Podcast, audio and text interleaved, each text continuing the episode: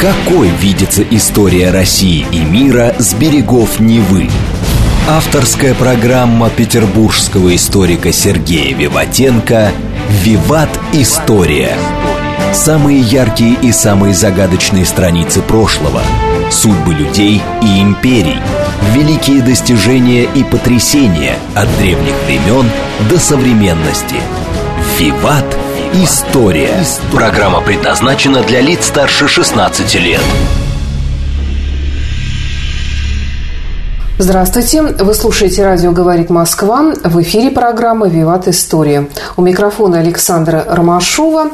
И я представляю вам автора и ведущего программы петербургского историка Сергея Виватенко. Добрый день, Сергей. Здравствуйте, Саша. Здравствуйте, дорогие друзья. И, как всегда, напомню, что в конце выпуска мы разыгрываем книги от издательства «Витанова». Витанова «Хорошие книги о хороших людях», и приз у нас получает тот, кто первым отвечает на исторические вопросы Сергея Виватенко. Итак, э, тема сегодняшней программы у нас э, «Жены партийных руководителей Советского Союза». Очень интересно. Ну, Саш, ну да, мы сегодня, дорогие друзья, поговорим о женах руководителей СССР, да, потому что первой леди в СССР не было такой должности, как таковой. Может быть, первая кто-то пыталась сделать Раиса Максимовна, да, вот. И я думаю, это будет не одна передача, потому что информации много. Ну, как я понимаю, там речь идет не только о женах, но и, о, так сказать... О гражданских женах. Подругах жизни. Да, если ранили друга, перевяжет подруга. Такие тоже были, Саша, определенно. Но кто там был, как говорится, ходок или альфа-самец, кто не был, но, во всяком случае, да, у кого-то было больше, у кого-то меньше. Но мы, наверное, будем говорить о главных, которые повлияли косвенно или действительно напрямую. А у тебя есть какая-нибудь из этих исторических женщин, уже теперь теперь исторических женщин 20 века какая-нибудь своя, ну, фаворитка? А если говорить о фаворитках, то, конечно, это Нацармант. Вот, о ней сегодня поговорим. А если из официальных жен председателя Президиума Верховного Совета Советского Союза и генерального секретаря ЦК ВКПБ или КПСС, нет, ни одна из них мне в принципе не нравится. Даже Хрущева? Ну, еще раз, все-таки с Хрущева и все дальнейшие, они все-таки были из пастушков. Они все были практически из сельской местности и прочее. Поэтому и подруги тоже выбирали оттуда. Как бы они очень серые. Ну, так мы-то говорим про Советский Союз, а не про царскую Россию. Естественно, из пастушков. Ну, разные, ну там, да, Аллилуева, она тоже из рабочих, но она была грамотная и прочее, но она мне тоже не привлекает. Ну, так Хрущева-то тоже вообще-то на, на пяти языках разговаривала.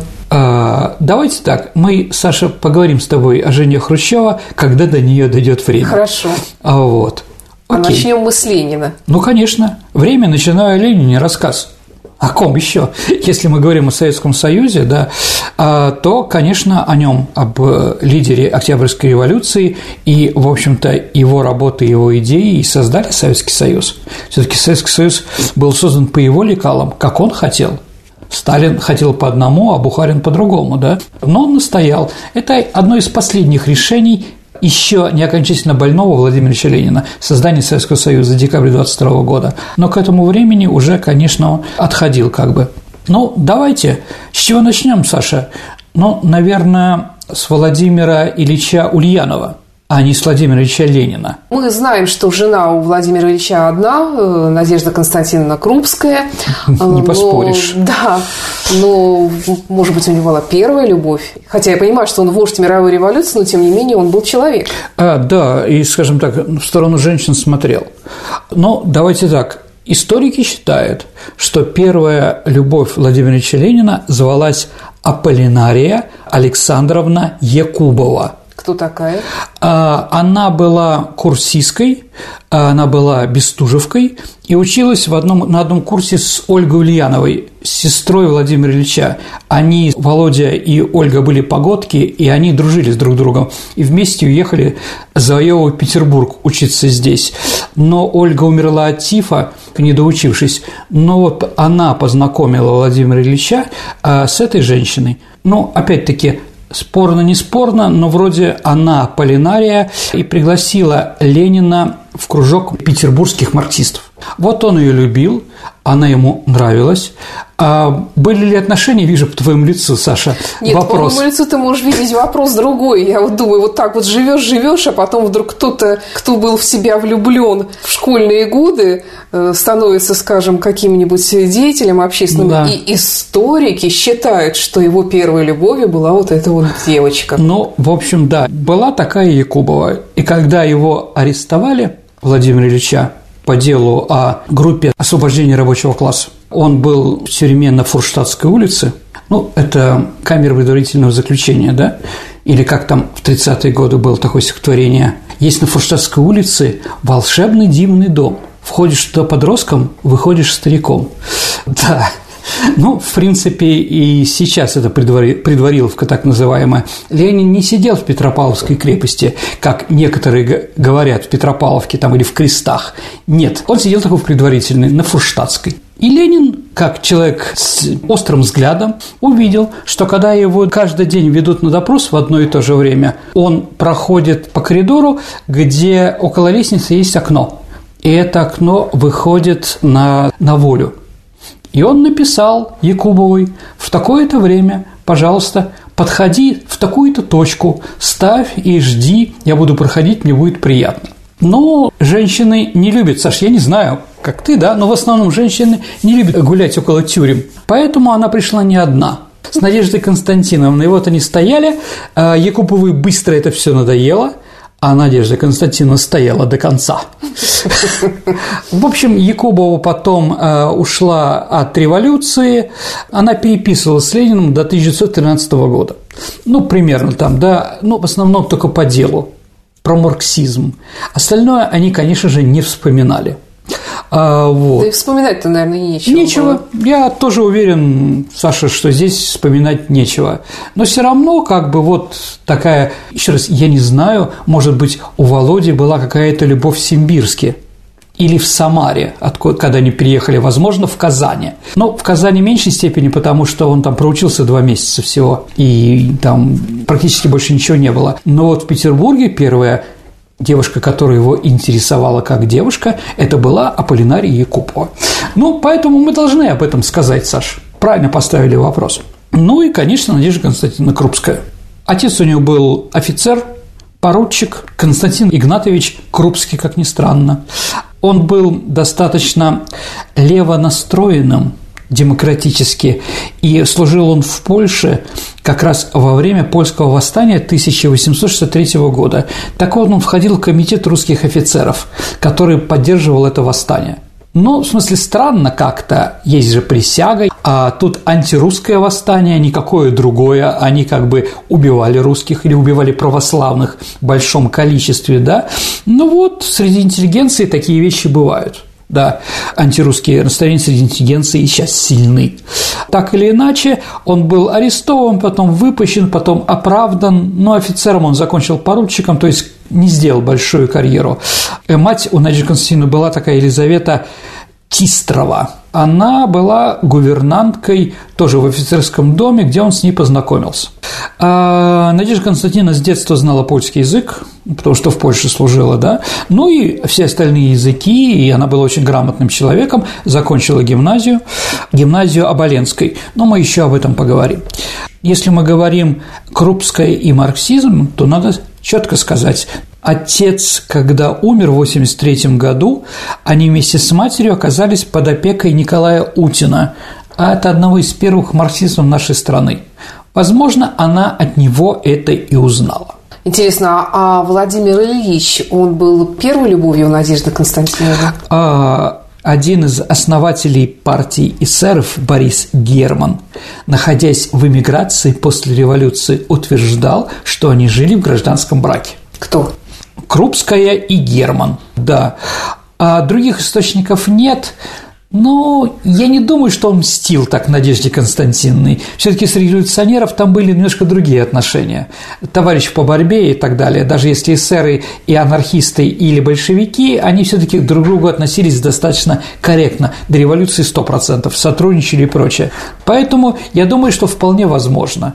Но если женщина об этом не говорила, ну зачем ты об этом говоришь? Сейчас, конечно, принято Да если смотреть передачи на Первом канале различные, да, про небрачных детей там и прочее, там ДНК или какие там еще, да, то это главный вопрос, который интересует сейчас всех. Ну, это телевидение, это особый жанр, тут Я даже согласен. не о чем говорить, а вообще с точки зрения женщины, мне кажется, когда мужчина об этом рассказывает, это непорядочно. Я тоже так думаю. Ну, и, скажем так, да. Поэтому оставим все на совести этого Бориса Германа. Ну, вот историки считают, что вполне возможно. Ну, так или иначе, ради бога, как говорится, да. А в 1987 году она окончила с золотой медалью частную женскую гимназию, как я уже сказал, в Петербурге, и поступает на бездушевские курсы. Но училась она там лишь один год – Потому что в 90-м году она вступила в студенческий марксистский кружок, который перевесил все остальное. С 91 года по 96 год до ареста она преподавала в Петербургской воскресной вечерней школе для взрослых, которая находилась на Заневской заставе на Шлиссельбургском тракте. То есть она там занималась, не только сеяла разумные дрочные вещи, но сеяла бурю. А, вот. Я уже это говорил, давайте еще раз повторю. Как работали вообще первые марксисты? Они в первую очередь пускали в революцию женщин своих. Но женщин надо всегда э, в дверь пропускать, да, вот они тоже тут пропускали. Они, марксисты молодые, они или не работали, или у них было все сложно, как пишет сейчас, да, а их жены работали учительшами в разных э, рабочих школах, ну, в том числе Книпович, Старкова, э, Крупская, они все работали учительшами в воскресной школе, и там они смотрели, кто из рабочих сметливый, у кого есть ум, кто настроен антигосударственно, то есть искали своих. После этого они приглашали этих молодых людей в тайные марксистские кружки своих мужей. В этом есть определенный минус, потому что они как бы работали, их видно было. Если там марксистские кружки, они были подпольные, то когда полиция брала всех, в первую очередь арестовывала женщин. Забегая вперед и скажем, Надежда Константиновна получила пять лет ссылки, а Владимир Ильич Ленин намного меньше. Вот, потому что она была на виду, а он, в общем, нет. Ну да ладно. Так или иначе, она там работала. И когда они познакомились с Лениным? Ну, считается, 94 год на Масленицу, на блины, э, на Охте, там, да, в кружке одного из марксистов, да, у них, они пришли на блины ну, кроме того, что они ели блины, они говорили о революции, о конспирации. Угу. Так Но это было уже после того, как она стояла у него под окнами. Нет, позже, конечно. Конечно, они познакомились раньше именно там.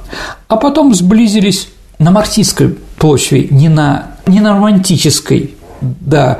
А Владимир Ильич Ленин до своего ареста никак не интересовался Надеждой Константиновной. Ну, как знаете, у нее были клички «Рыба», «Минога», а вот Галилей, Шарко, ну душ Шарко, знаете, ух, как пробирает, да, и прочее. Ну вот такие, наверное, это о многом говорит. Как вспоминал Глеб Крыжановский, ну, человек, которому э, Союз борьбы за освобождение рабочего класса, где они познакомились с Лениным, да, он написал, Владимир Ильич мог, конечно, найти более красивую женщину, чем Надежда Константиновна. Вот и моя Зина была красивая, но умнее, чем Надежда Константиновна, преданные делу, чем она «у нас никого не было». Конец цитаты. Я думаю, это не случайно. А вот и Ленина арестовали, потом Надежду Константиновну арестовали, она должна была поехать в Уфу, он в Шушинское, ну вот, и он ей предложил бракосочетаться. Ну, скажем так, вдвоем не так скучно, во-вторых, вдвоем можно вести хозяйство. Забегая вперед, дорогие друзья, Надежда Константиновна была совершенно не способна вести хозяйство. Она была интеллигентной женщиной и прочее. А вот поэтому не стирать, не готовить, никаких таких плюсов у нее не было в принципе. И поэтому в Шушинское Ленин поехал с тещей. Вот, теща их стирала, их кормила и прочее, прочее, прочее. А они говорили о будущей революции. Нет, романтика там тоже была, конечно. Это сто процентов. И вот он пишет заявление, прошу разрешить мне в ссылке с будущей женой Надеждой Константиновной и получает это разрешение от полиции.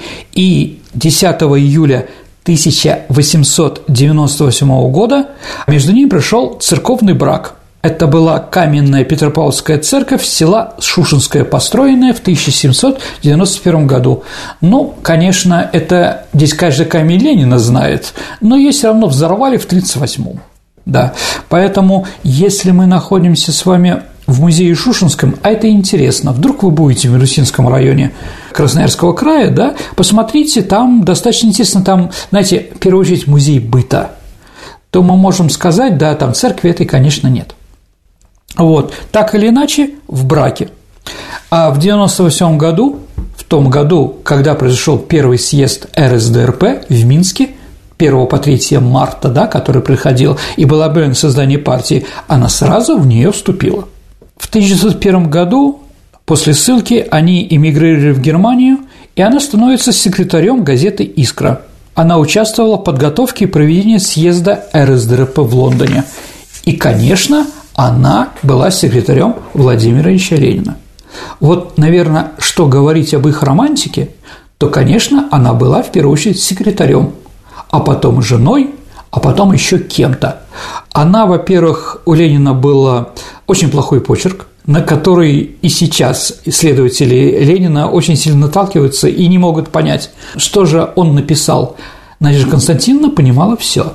Она вела переписку, что значит секретарем газеты «Искра». То есть не писали не Ленину в Мюнхен или Мартову, Плеханову в Мюнхен, а писали в газету «Искра». И вот она со всеми переписывалась и отвечала. Мартов сказал, этому ответьте то-то, да, этому объясните, как там того, третье, четвертое и пятое, да, она все это писала и отправляла. То есть на ней были все ниточки партийной работы, если она были, ее назвать партийные, да, революционные работы марксистов в нашей стране. Так, может быть, и книги Ленина она, она писала? Ну, давайте так. У женщины такой, скажем так, наступательно радикальный взгляд, конечно, нет. Все-таки женщина отличается более мягкой. Она не была там фурия Роха, как там сборная Испании по футболу. Хотя ее иногда называют красной фурией, да, да, но она не была такой. Она все-таки была достаточно тихая, но жесткая в партийных вещах. Это да. А вот. В пятом году вместе с Лениным вернулась в Россию, была секретарем ЦК РСДРП. После разгрома революции они уже отправляются во вторую миграцию, чтобы вернуться только в пломбированном вагоне. И кроме того, что она секретарь Ленина, и жена, она работает преподавателем в партийной школе в Ланжумо. Поэма «Ланжумо» – это поэма Андрея Вознесенского про Владимира Ильича Ленина Прочитайте ее, возможно, что-то поймете о Надежде Константиновне. До революции 17 года она Ленину помогала налаживать связь с партийными организациями России, принимала активное участие в работе большевистской прессы. Ну, знаете, я уже сказал, еще раз повторю, но, правда, немножко с другим акцентом, Надежда Константиновна никогда не обладала высокими кулинарными навыками – но наш питерский главный специалист по истории кулинарии Вильям Похлебкин а, предпринял попытку связать периоды более высокой работоспособности Ленина с обстоятельствами, при которых ему готовила еду Надежда Константиновна а, или другие женщины. И поэтому он сказал, что более такой нацеленный на революцию было, когда его кормила Надежда Константиновна. Видимо, он не мог расслабиться. Ел такое, что сразу хотелось, да, как, знаете, да, э, сидят э, актеры играющие Ленского и Онегина, гримируется, и Онегин говорит, слушай, говорит, у меня сейчас такое настроение, точно кого-то убью. Вот, видимо, она сейчас ну, да. готовила так, что этому хотелось думать только о революции. Ну, вы сами можете прочитать эту статью, она достаточно смешная, Вильяма Похлебкина. А, в апреле 17 года она возвращается с Лениным в Россию. А, она также является помощницей Ленина в подготовке и проведении Октябрьской революции.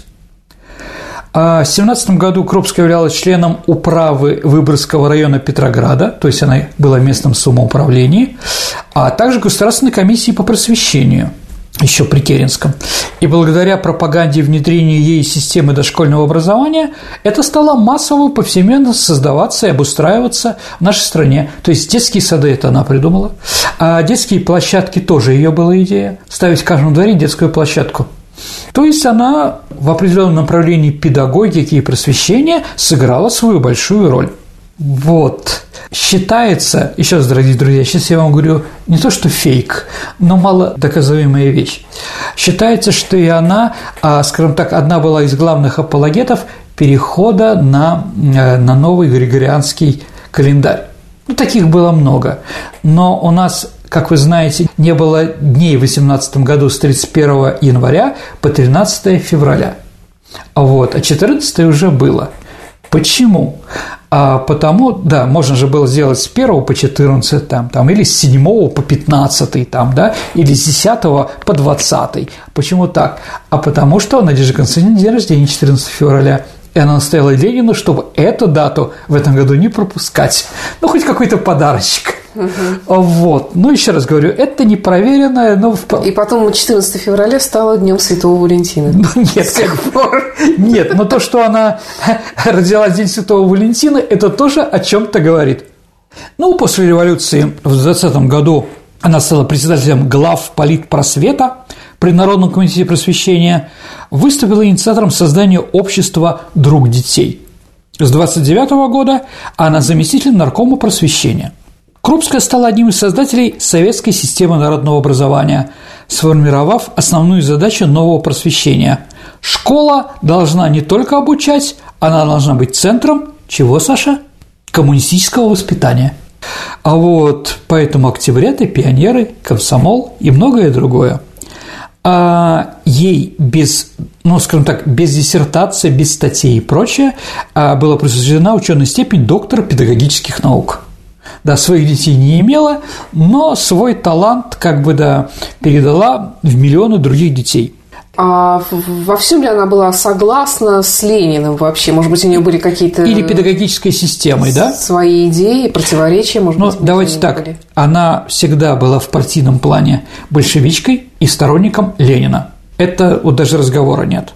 А вот педагогической ей не нравился Антон Макаренко – и та система, флаги на башнях, да, это ФЭД, так называемый, да, э, разработанная им, да, она выступила в мае 28 года на съезде комсомола, где раскритиковала его, и вскоре он был снят с руководства колонии имени Горького, ну, в Харькове, которая знаменитая колония, да, вот, а нигде у нас не написано было, почему он его уволили. Надежда Константиновна не понравилось то, что он делает педагогически, да, но против чего еще уступала?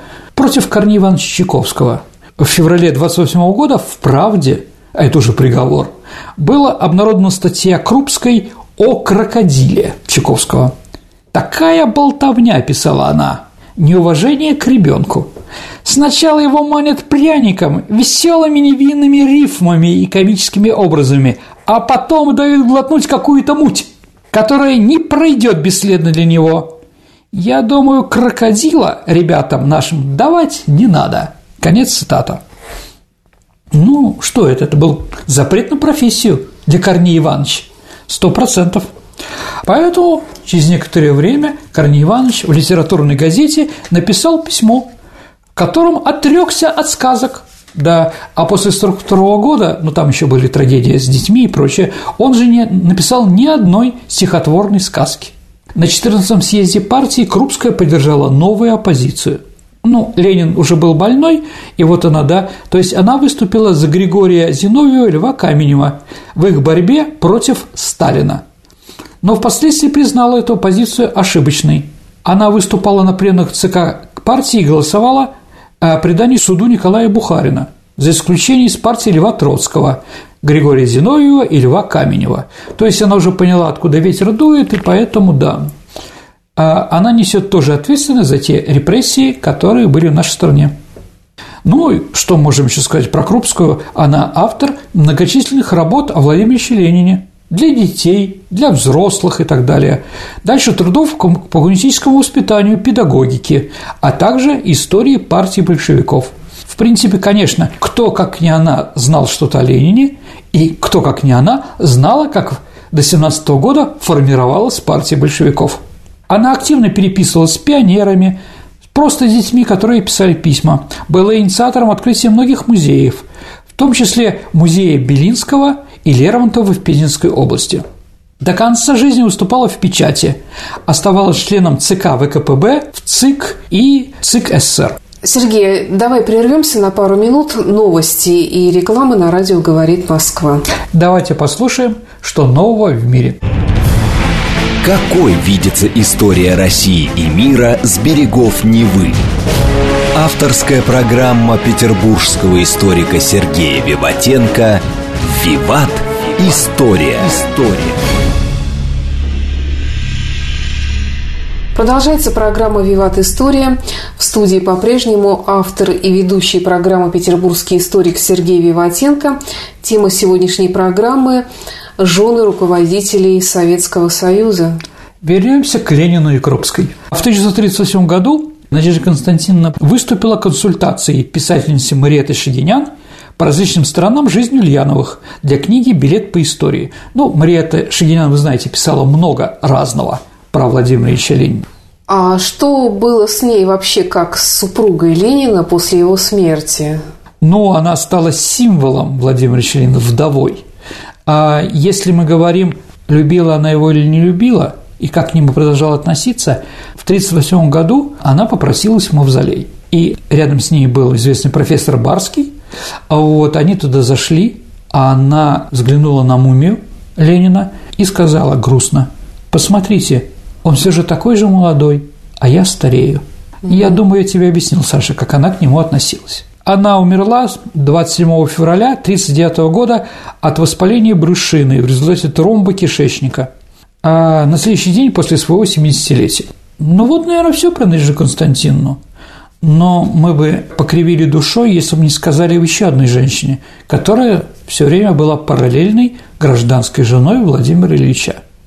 Это Абенесси Арманд. Но ее звали Элизабет Пашо Дербанвиль. Она родилась в апреле тоже 1874 года в Париже. Она француженка. В 1993 году она выходит замуж за купца первой гильдии Александра Арманда, такой миллионер, русский купец, а родила ему четырех детей, приехала в Россию, родила четырех детей, двух дочерей и двух сыновей, преподавала в школе для крестьянских детей Вильдигина, которая была организована средства семьи Армандов, то есть занималась благотворительностью. В 1902 году она ушла от мужа к младшему брату, тоже Арманту, Владимиру, которому было 18 лет. То есть от мужа к его брату. Младшему, да. Угу. В 1903 году она родила сына Андрея от него. Так вот, Владимир был достаточно революционен. Мы с вами уже говорили про Раскольников и про других, что русские купцы, они были в оппозиции тоже царю, особенно московские купцы. Так вот, именно Владимир, который был спонсором партии эсеров, террористов, да, вот, и спокойно существовал, да, он ею познакомил с революционной социалистической пропагандой эсеровской. Ну, Аппетит приходит во время еды, как говорится, сначала из сэра, а потом он познакомился уже с марксизмом и социал-демократией, и в четвертом году вступает в РСДРП. А соратники по большевистской партии шутили, что Арманд, Инесс Арманд, надо было включить в партию, да, или в марксистские учебники по марксизму, потому что она единственный образец формы и содержания. Внутри она была марксистской, а по форме она была очень красивой женщиной. Она правда была красивая женщина. Саша, я сейчас скажу вещь крамольную, да, а, но я так считаю. Знаете, дорогие друзья, есть, а, есть разного вида красота. Есть, ну, женская красота, да, есть красота женская модная, ну, типа 90-60-90. Сейчас нравятся такие брови, да, а, такие, э, э, ну, скажем так, и другие формы тела, да, а потом мода какая-то другая, да.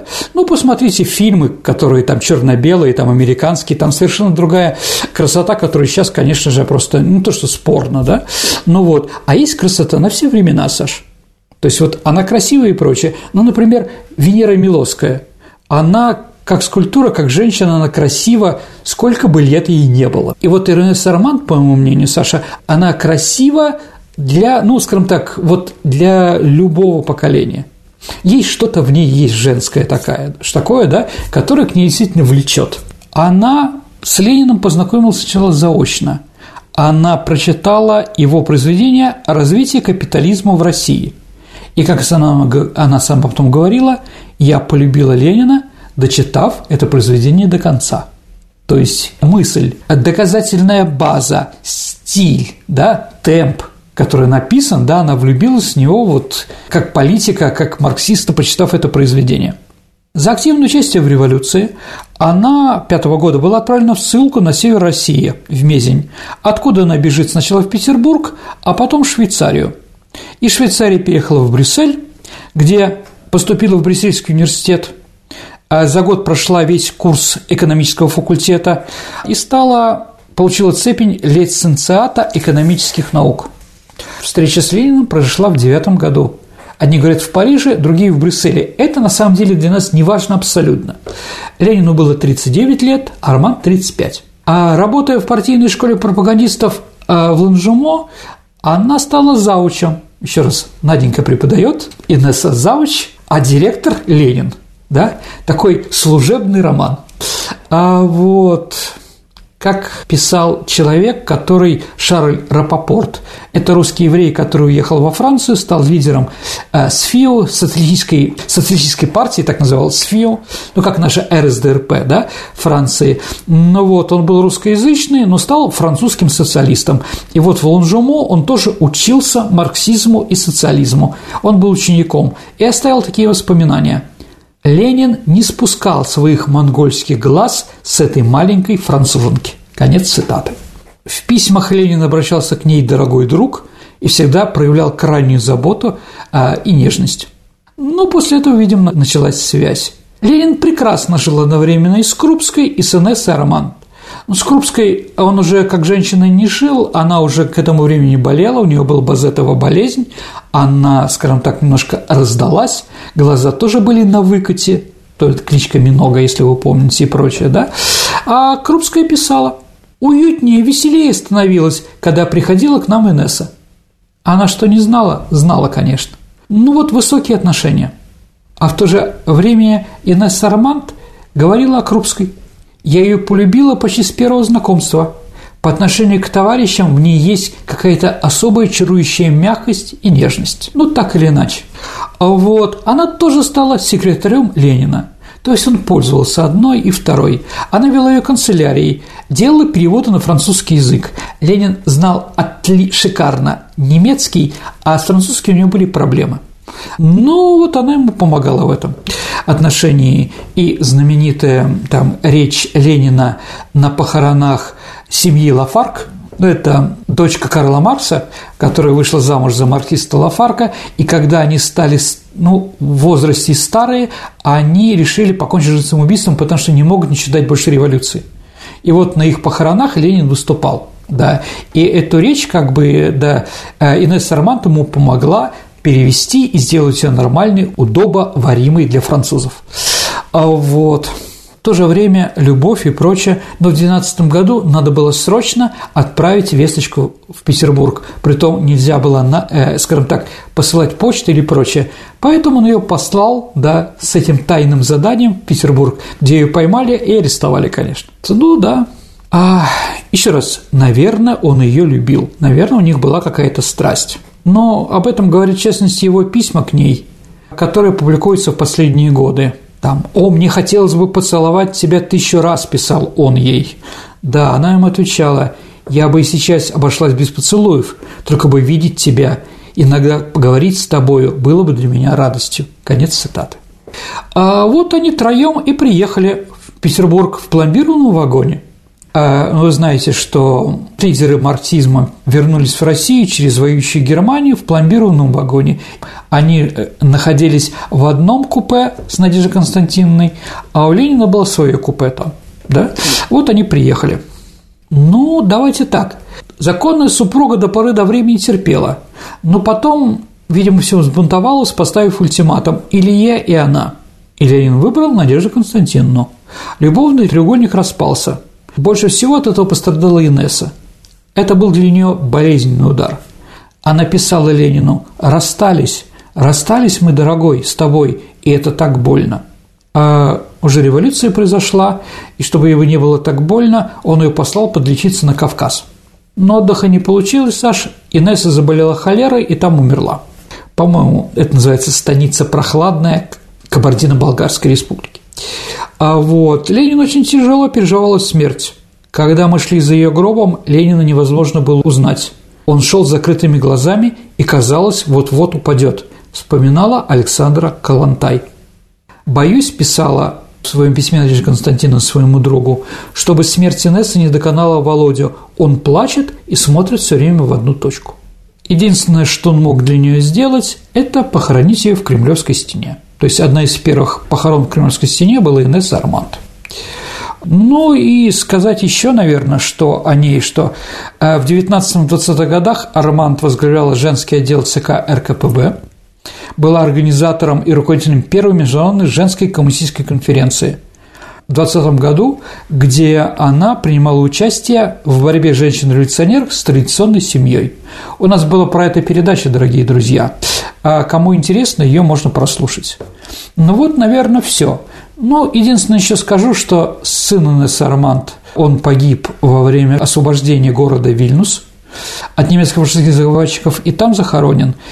Мне рассказали, что экскурсоводы Вильнюса, когда они вводят их по кладбищу, да, они направляются к этой могиле и говорят, это сын Ленина.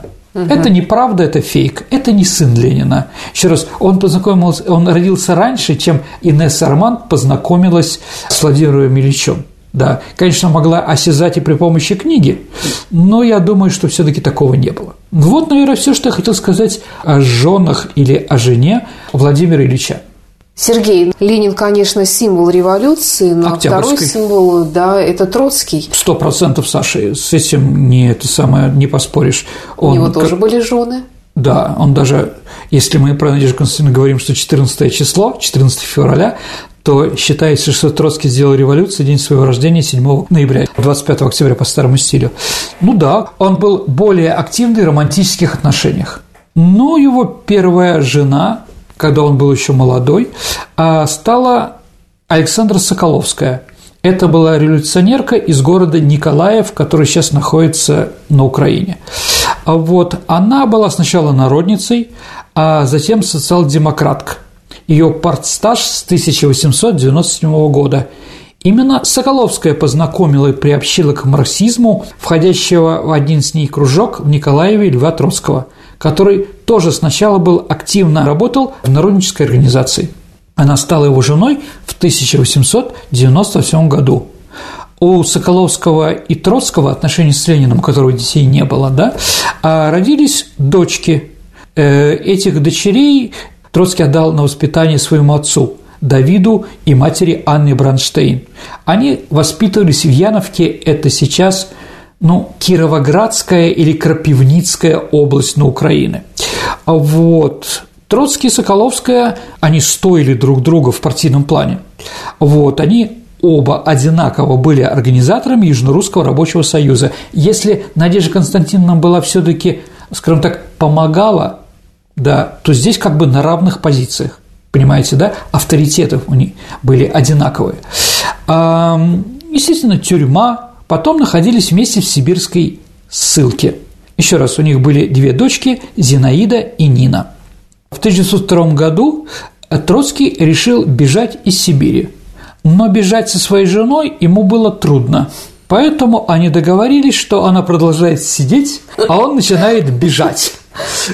Вот, да.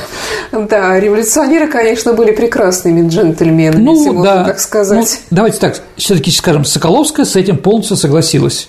Потому что... Ну, как, что и оставалось конечно, делать, конечно. Ну, и надо понимать еще, он, он был э, депутат, э, делегатом на второй съезд партии на который Соколовскую не пригласили. Так или иначе, она закрыла глаза. И вот Троцкий приезжает ну, в Брюссель, в Лондон, а потом в Париж, и в Париже встречает Наталью Седову, которая сразу стала его второй женой. То есть где-то через полгода после того, как он сбежал на Олежках, высокие отношения, еще раз, да. Вот он сразу полюбил, да, Наталью Седову. Его первый брак, естественно, после этого распался при помощи телеграммы, да. Вот, но, если честно скажем, они оба поддерживали дружеские отношения до конца жизни друг с другом. После революции Соколовская вернулась в Россию и стала активно заниматься педагогической работой. Она сблизилась с Надеждой Константиновной. А, она жила в Ленинграде, Саш, и работала заучем в известной тебе школе или гимназии Петр Шули, так называемой. Она находится на Невском проспекте. Одних из ее учеников, э, можно сказать, про Данила Хармс. Моя бабушка тоже там работала, Саш. А, вот, она, правда, не была никогда троцкистской или к таким вещам. Любимым учеником бабушки в Петршуле был Михаил Казаков. Так вот, бабушка вспоминала, что Александра Соколовская была знаменитая тем, что она в столовой всегда начинала есть с третьего – она была такой революционеркой в еде. С Говорит, компота. С компота, да. А последним она ела всегда суп. Да, и вот она тоже заставляла школьников питаться так же. Ну, ради бога, ну просто вот интересно. После смерти Кирова, она была, убийства Кирова, она была снята со всех постов, в общем-то, арестована некоторое время, да. А, ну и, скажем так, какое-то время еще жила, по одним версиям, она была персональным пенсионером. То есть Сталин с ней не расправился. Но если мы говорим про Наталью Ивановну она родилась в семье купца, она была русской чихой. Ну, исследователи считают, что отец был из казаков, а мать из польских дворян. В общем, непонятно.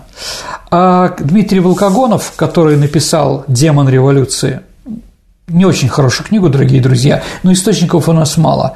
А вот биография Троцкого. Да, он утверждает, что они были обеспеченными людьми, откуда они были непонятно, и Наталья училась в Харьковском институте благородных девиц. Вот, ну куда брали только дворянок. Поэтому непонятно. Так или иначе, по мнению э, Волкогонова, она не закончила пенсион, потому что начала участвовать в революционном движении. Такое было часто, дорогие друзья. В связи со своей революционной деятельностью Седова эмигрировала во Францию, где изучала в Сорбоне курс истории искусств – в это время она познакомилась с Троцким. Она также участвовала в работе газеты «Искра», которую руководил Ленин.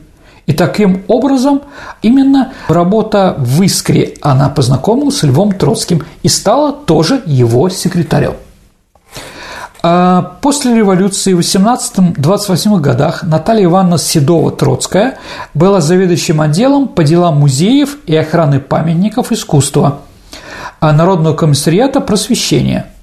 Музейный отдел наркопроса был специально создан по ее инициативе в 18 году и по инициативе Игоря Грабаря, ну, знаменитого нашего импрессиониста, художника и также реставратора. А благодаря именно покровительству Седовой он набрал штат крупных специалистов в области искусствоведения, музейного дела и реставрации – благодаря хорошему взаимодействию этих двух людей а, удалось спасти от разграбления многие частные собрания, оставшиеся без охраны в годы гражданской войны. А, ну, так, в 18 году, 10 сентября, Седова Троцкая отправила телеграмму в Орловский а, ГУП исполком с требованием не реквизировать усадьбу Галаховой. Это усадьба связана с Тургеневым. То есть она предложила устроить в усадьбе музей-читальню Ивана Сергеевича Тургенева. Притом это шло тогда, когда белые были в 30 километрах от Орла.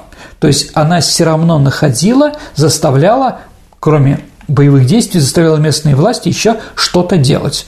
Да, поэтому, да, действительно, музей Тургенева, который есть, он благодаря Жене Троцкого тоже был создан.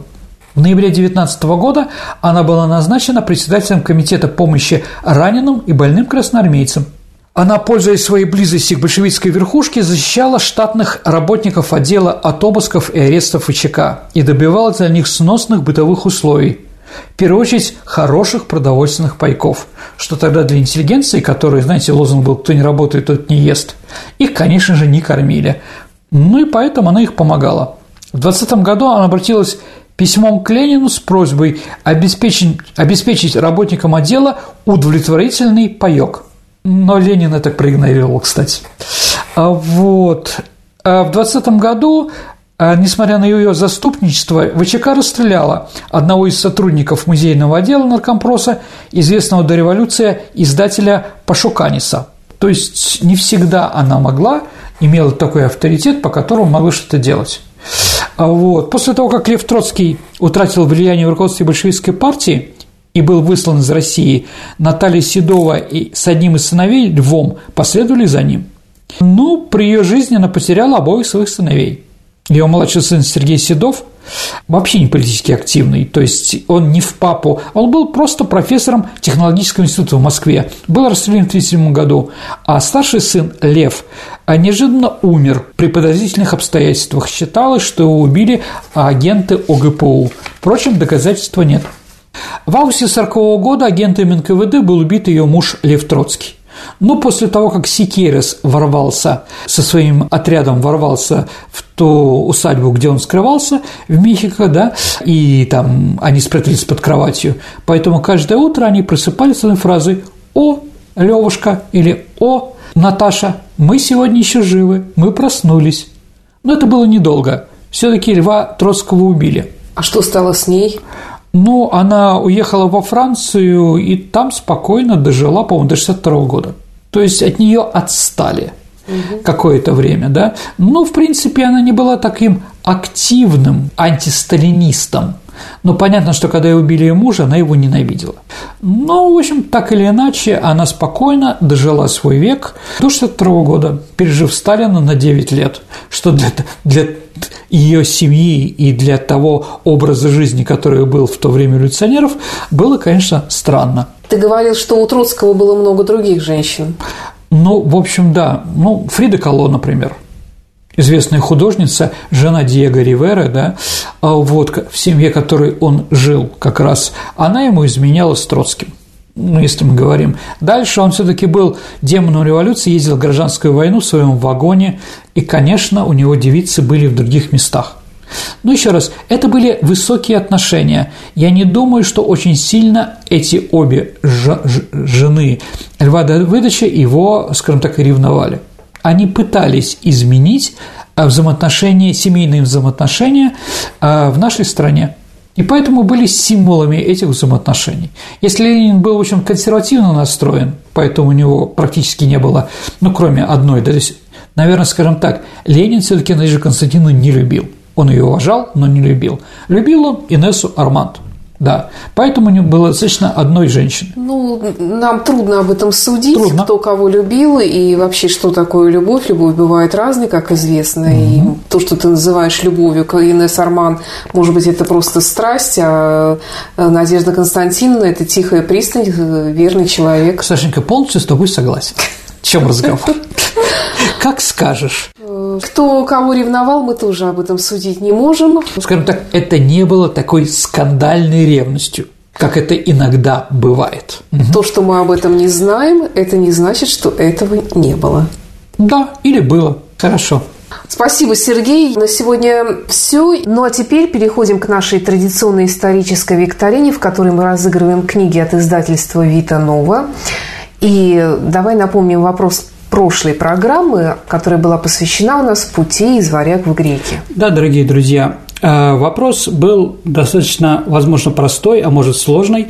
Сейчас мы узнаем. Но э, вопрос был такой: в каком населенном пункте Ленинградской области есть улица Варяжская?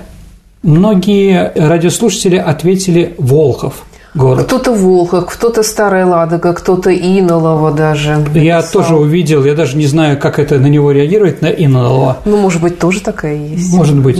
Но все-таки правильный ответ Старая Ладога, дорогие друзья. Ну, понятно почему. Все-таки угу. город Ладога, и там памятник двум варяжским князьям Рюрику и Олегу недавно открыли там и многое другое. Есть у нас победители, Саша? Ну... Да, первым прислал правильный ответ Игорь Шевченко. Поздравляю, Игоря. Да, вы получите очень хорошую книжку от издательства «Витано». Ну а теперь новый вопрос. Итак, как разъясняет литературовед Иоффе, в повести «Собачье сердце» в области хулигана Клима Чугункина выведен Иосиф Сталин.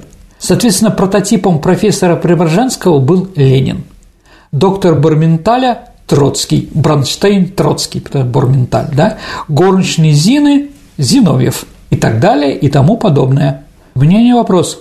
А чей образ, согласно той же интерпретации, стал воплощением Надежды Крупской? Еще раз, вопрос не про кино, вопрос про книгу. Но они очень близки по содержанию. Да. А ваши ответы отправляйте на наш электронный адрес радио Виват собака Mail.ru либо вступайте в сообщество Виват История ВКонтакте и в сообщении самой группе или Сергею Виватенко или мне Александре Ромашовой в личном сообщении отправляйте ваши варианты ответов. На сегодня все. Это была программа «Виват История». Спасибо и до встречи в эфире. До новых встреч, дорогие друзья. Берегите себя. До свидания.